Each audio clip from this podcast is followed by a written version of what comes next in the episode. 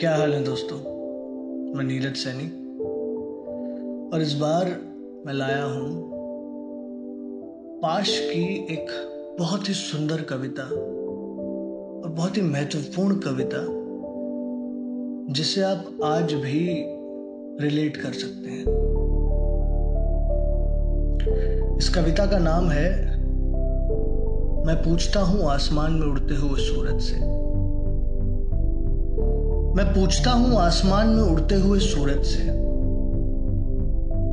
क्या वक्त इसी का नाम है कि घटनाएँ कुचलती हुई चली जाएँ, मस्त हाथी की तरह, एक समूचे मनुष्य की चेतना को? कि हर सवाल केवल परिश्रम करते देह की गलती ही हो? क्यों सुना दिया जाता है? क्यों सुना दिया जाता है हर बार पुराना लतीफा? क्यों कहा जाता है हम जीते हैं? जरा सोचे कि हम में से कितनों का नाता है ज़िंदगी जैसी किसी चीज़ के साथ। रब की वह कैसी रहमत है जो गेहूँ गोड़ते फटे हाथों पर और मंडी के बीच के तख्तपोश पर फैले मांस के उस पिलपिले ढेर पर एक ही समय होती हैं। आखिर क्यों?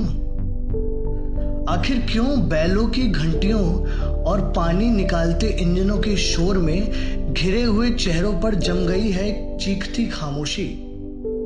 कौन खा जाता है तलकर? कौन खा जाता है तलकर टोके पर चारा लगा रहे कुतरे हुए अरमानों वाले पट्ठों की मछलियाँ? क्यों गिड़गिड़ाता है मेरे गाँव का किसान? क्यों गिड़गिड़ाता है मेरे गाँव का किसान एक मामूली पुलिस वाले के सामने? क्यों किसी कुचले जा रहे आदमी के चीखने को हर बार कविता कह दिया जाता है? मैं पूछता हूँ, आसमान में उड़ते हुए सूरज से, क्या वक्त इसी का नाम है?